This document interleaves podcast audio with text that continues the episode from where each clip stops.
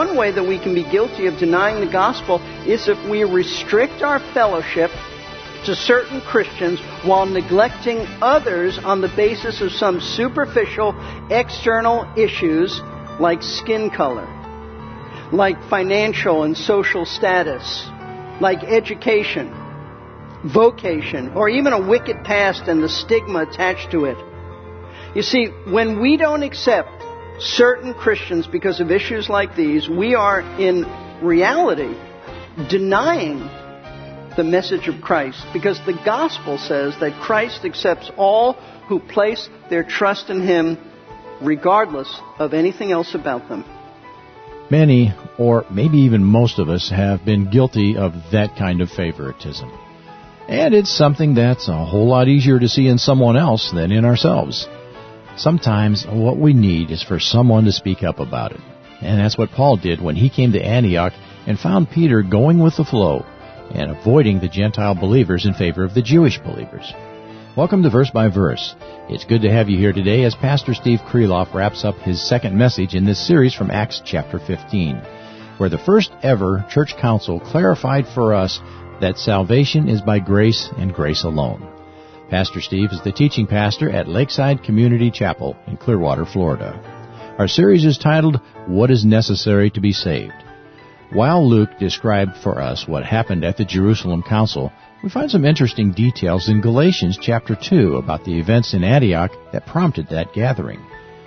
Because the Galatians were doing much the same as the Judaizers in Antioch, Paul pointed out to them that their heresy was not a new one, they were ignoring the decree of the Jerusalem Council. Paul described Peter's temporary surrender to the Judaizers in Antioch as hypocrisy because he knew that Peter and the others who were avoiding Gentile believers knew better than to do that sort of thing. So let's listen as Pastor Steve picks up his message at that point. See, a hypocrite is one who says one thing and he does another. That's a hypocrite. And that's exactly what Peter and the Jewish brethren did.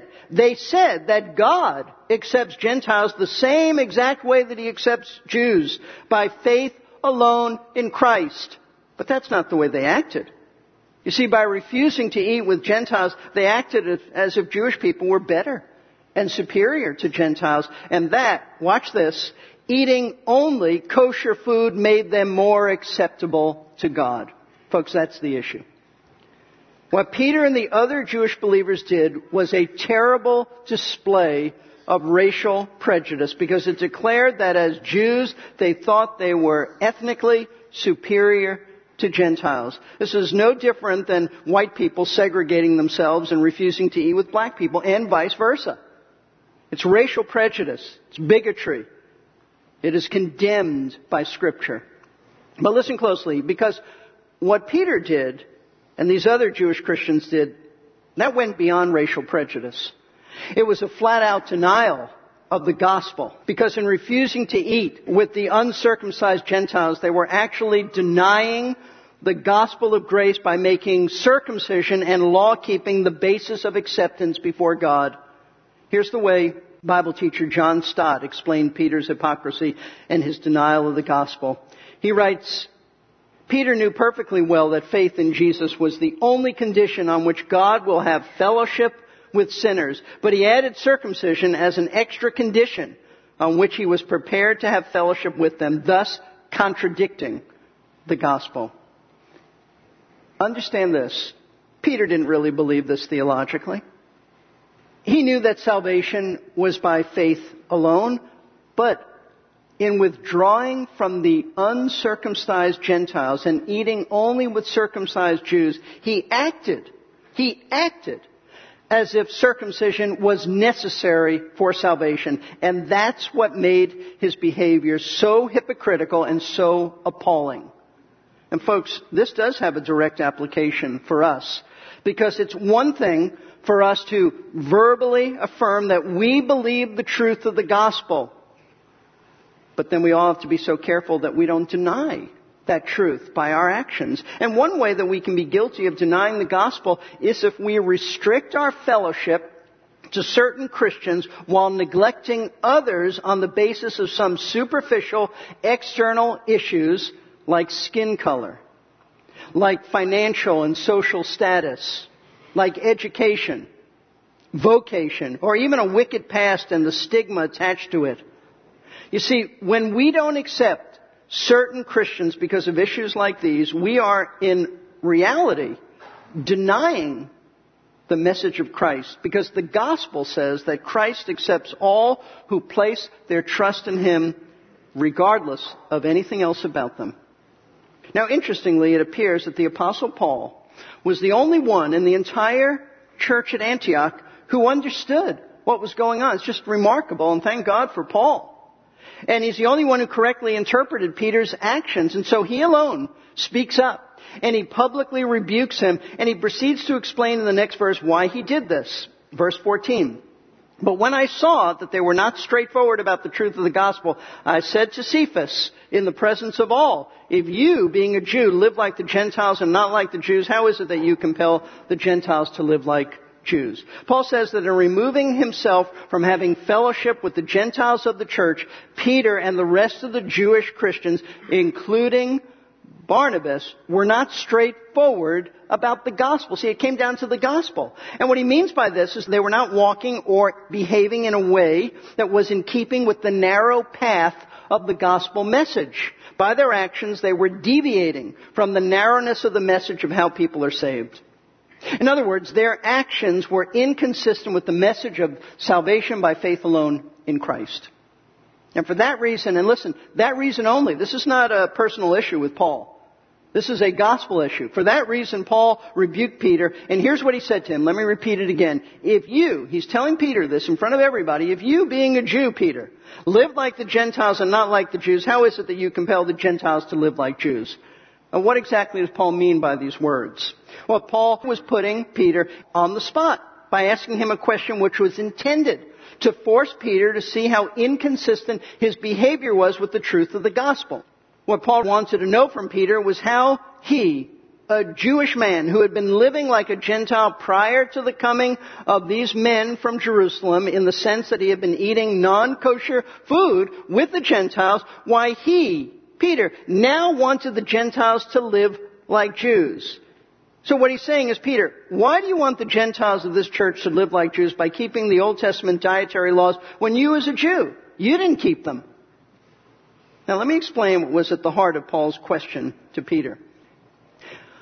Paul wants Peter to understand that by his action of changing his habit from eating with the Gentiles to eating only kosher food with the Jews, that he was sending a loud message to the Gentiles in the church at Antioch that keeping the laws of Moses was important because it was part of the gospel message. See what Peter was conveying by his behavior that it isn't enough to believe in Jesus for salvation. You also have to observe the specific Old Testament laws if you hope to be saved. And folks, that's exactly what the false teachers had been saying to the Galatians. And that's why Paul wrote to them in particular about this incident because he wants them to see how erroneous Peter's behavior was, even at the expense of embarrassing Peter. Now folks, Believe it or not, all that was an introduction. It was an introduction to our study of, of Acts 15 because you have to understand all of this to know that now at the Jerusalem Council, Peter, this is why he's such a staunch defender of the gospel of grace. You see, Peter took to heart Paul's words of rebuke. He learned from them and now after patiently sitting and listening to others debate before the Jerusalem council whether salvation is by grace or works, Peter can take it no more. And he just stands up and what he is about to say is in the defense of the gospel of grace. He does it by making three points, with the first one being, number one, the conversion of Cornelius by faith proves that salvation is by grace and not by the works of the law. Verse 7. After there had been much debate, Peter stood up and said to them, Brethren, you know that in the early days God made a choice among you that by my mouth the Gentiles would hear the word of the gospel and believe. Now it's very likely that Peter, being impetuous by nature, was sitting there, just biting his tongue, just waiting for the right time to speak to the council, and finally, sensing that the time has come, he stands up He's got the floor. He begins to speak. And what comes out of Peter's mouth is a history lesson as he takes them back in time about 10 years earlier when God chose him to take the gospel to the Gentiles, meaning Cornelius and his household. Now, they all knew about this incident. It's recorded in Acts 10 and 11. So this wasn't anything new. Peter was just reminding them that God chose him to be the very first one to present the gospel to a group of Gentiles. And his purpose in bringing this up is to remind them of the outcome of his preaching the gospel to these Gentiles. Notice what he says at the end of verse 7. He states the word believe.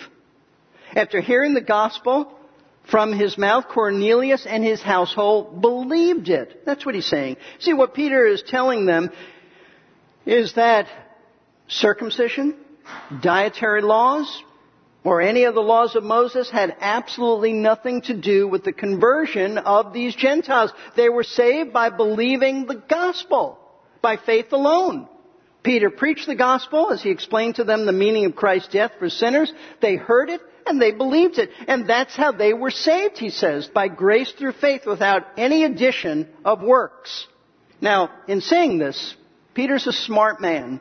And he knows that those sitting in the Jerusalem council who oppose salvation by faith alone, and there must have been many of them, they might object to his assertion that Cornelius and his household were saved by faith. And their argument would be that they couldn't have been saved by faith because they weren't circumcised. In other words, yes, we know that Cornelius and his household believed after Peter told them about Christ and his death, but listen, it's only Peter's opinion that these Gentiles were saved by just believing. Peter doesn't know their hearts. He doesn't know whether they were saved or not. Our view is that they weren't saved because they weren't circumcised. So listen, Peter's history lesson, it doesn't prove a thing. Therefore, as I told you, Peter is smart. And of course, the Lord is guiding him at this point, anticipating that an objection along these lines might come up. Peter immediately proceeds to say something that proves that Cornelius and his household were saved by faith and not by the works of the law and that their salvation by believing, that's not his opinion, it's fact. Verse 8.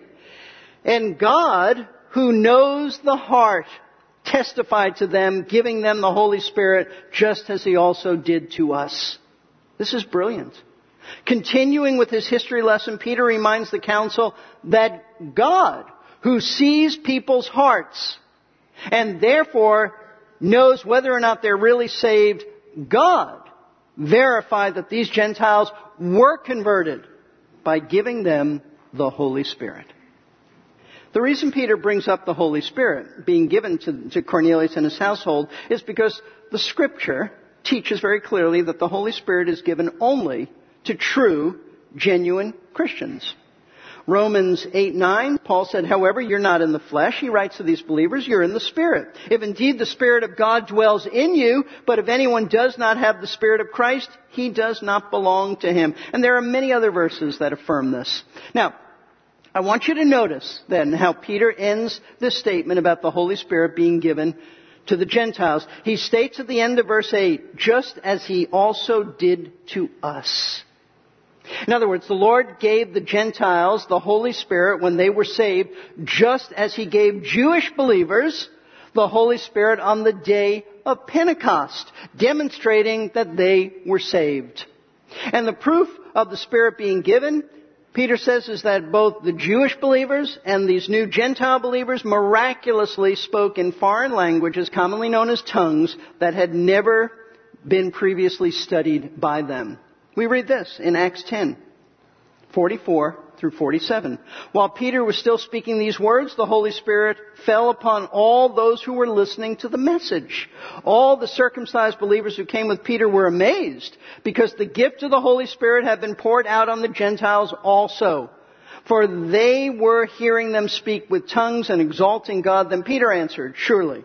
No one can refuse the water for these to be baptized who have received the Holy Spirit just as we did. Can he? You see the point that Peter's making? He's saying that salvation is solely by faith because historically that's how the first group of Gentiles were saved. And the proof that they were saved is that God gave the Holy Spirit to indwell them and the proof that He was in them is that they were able to supernaturally speak in languages they had never previously studied. And having made this his first point, that the conversion of Cornelius and his family by faith proves that salvation is by grace, not by works of the law. He moves on to make a second point. The cleansing of Cornelius' heart by faith proves that salvation is by grace and not by the works of the law. Verse 9. And he made no distinction between us and them, cleansing their hearts by faith. Now, what Peter means by this is that when God saved Cornelius and his household, he cleansed their hearts. Meaning that He cleansed them of their sins by forgiving their sins through the blood of Christ, just as He cleansed Jewish hearts when they believed in Christ. And the Lord did this, Peter says at the end of verse 9, by faith. In other words, they were saved and forgiven on the basis of their faith in Christ. And this cleansing had nothing to do with circumcision, keeping dietary laws, or any ritual or law. In fact, the forgiveness of sins on the basis of faith, that was one of the main things that Peter stressed to Cornelius and his family when he preached the gospel to them. We read in Acts 10:43, he's before them, he's preaching to them. He says, "Of him, meaning Christ, all the prophets bear witness that through his name everyone who believes in him receives forgiveness of sins." So now Peter has made two important points all in defense of the gospel of grace. Number one, the conversion of Cornelius by faith proves that salvation is by grace, not by works of the law. And two, the cleansing of Cornelius' heart by faith proves that salvation is by grace and not by works of the law. And now, as Peter finishes his speech, he gives a third and final point in defense of salvation by faith, which is that Jewish people's inability to keep the law proves that salvation is by grace. Verse 10. Now therefore, why do you put God to the test by placing upon the neck of the disciples a yoke which neither our fathers nor we have been able to bear? Addressing those who held to keeping the Mosaic law as a necessity for salvation. He's addressing those people in the council. Peter accuses them of putting God to the test, meaning that they're challenging God insisting on something that's contrary to God's will, questioning Him, hindering His purpose. And what were they challenging God about? What were they trying to hinder God in accomplishing? They were trying to hinder God from saving Gentiles by faith alone.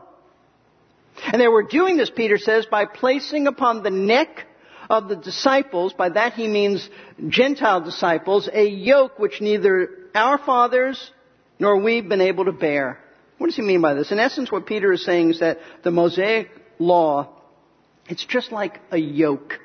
A yoke is a heavy device that's put upon farm animals so that they could pull heavy loads. And the point that Peter is making is that historically, the Mosaic law was like a heavy load placed upon Jewish people that they were unable to carry. It was a burden. They were unable to obey all of those laws. It was just a heavy burden upon them. In other words, generation after generation of Jewish people have been incapable of being saved by keeping the law because they were incapable of keeping all of its demands. So Peter is saying to them, so why, you Jewish people? Why are you challenging God by insisting now that Gentiles must keep the law to be saved? We couldn't do it. Why do you put this burden on them to do it? You see, the point that Peter is making is that history has proven that no Jewish person could ever be saved by keeping the law. Because no sinful Jewish person has ever kept the law perfectly. It's just a heavy load of laws that have burdened them and shown them to be guilty before God. Instead of leading them to salvation, just burden them with guilt. So Peter says, if no Jewish person could be saved by the law, then just stop it. Stop insisting that Gentiles be saved by the law. Can't be done. And having said this, Peter closes his argument by making one final challenge to those in the council who oppose salvation by grace through faith. He says in verse 11, But we believe that we are saved through the grace of the Lord Jesus in the same way as they also are. In light of the fact that no Jewish person could ever be saved by keeping the law, and therefore there is only one way of salvation for Jewish people, and that is through the grace of our Lord Jesus Christ, faith in Him, Peter declares that Gentiles are saved exactly the same way through the grace of our Lord Jesus Christ by faith in Him. See, there is no other way for anyone to be saved, whether they're Jewish or Gentile. There's no other way. God has only one way of salvation, and that is by trusting in Christ's sufficient substitutionary death as the sole basis for the forgiveness of sin. That's it. And with these words, folks, Peter has made his final statement in appearance in the book of Acts. From this point on, Paul and his ministry to the Gentiles are the focal point of Acts. But the message of Peter and Paul they're exactly alike. That God offers salvation to those who trust Jesus Christ alone for their salvation, apart from anything they, they can do. Listen, make sure that your faith is in Christ alone to save you. Don't fall into the deception of thinking it's, it's partly your performance as well. There have been many people over the years who, when I've asked this question, if you were to die tonight and stand before God and He were to say to you, why should I let you into my heaven? What would you say? Many, many times I've gotten this answer. Well, I believe that Christ died for me and I'm trying to do the best I can. Many times I've gotten that. Now it's very possible they don't understand the question. But if by that answer someone is saying, I believe in Christ, but I'm also trying my best, they're not saved. Salvation is by faith alone in Jesus Christ alone. It has nothing to do with you. You just need to rest in His death on the cross for your salvation. So I, I urge you, make sure, make sure that you don't think there's anything that you've done that's part of your salvation. It's all of Christ. Make sure. Make sure.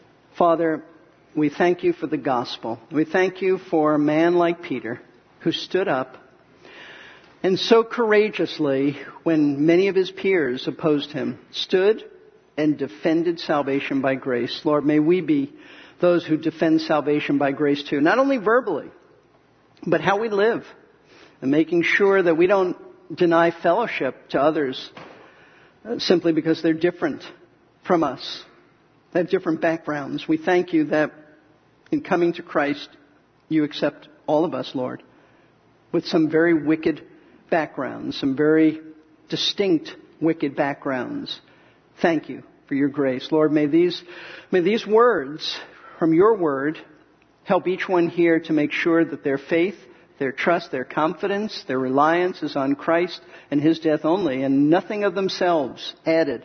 And we understand that we want to do the best we can in obeying you, but not for salvation, but in gratitude for what you've done for us in saving us. So I pray that you'll take these wonderful truths, Lord, and give clarity to our thinking by the Holy Spirit. This we pray in Jesus' name. Amen.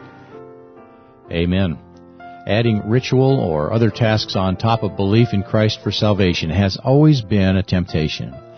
We like to feel like we're contributing, but it's a burden that we cannot endure and one that God does not intend for us to endure. No one knew the gospel better than Paul because he had gotten it directly from the Lord. Thanks for listening to Verse by Verse with Pastor Teacher Steve Kreloff. Pastor Steve is the teaching pastor at Lakeside Community Chapel in Clearwater, Florida. If you'd like to visit Lakeside, you'll get a warm welcome. Call Lakeside at 727-441-1714 for information. Or visit the website, lakesidechapel.com. And that phone number is also the one to call if you'd like to have a free audio CD with the entire sermon Pastor Steve just concluded. 727-441-1714. When you call, ask for message number 62, the Jerusalem Council, Part 2. Have you been blessed listening to these Bible studies? If so, and you'd like to help us keep them coming, you can give by phone by calling Lakeside at the number I just mentioned, or you can take advantage of the giving page at versebyverseradio.org. We value and appreciate the generous listeners who help keep this ministry going. And while you're online, don't forget our message archive page where you can catch up on any of our previous broadcasts at no charge. That's versebyverseradio.org. This is Jerry Peterson inviting you to come back again for the next verse by verse and more about that most important question of all. What is necessary to be saved?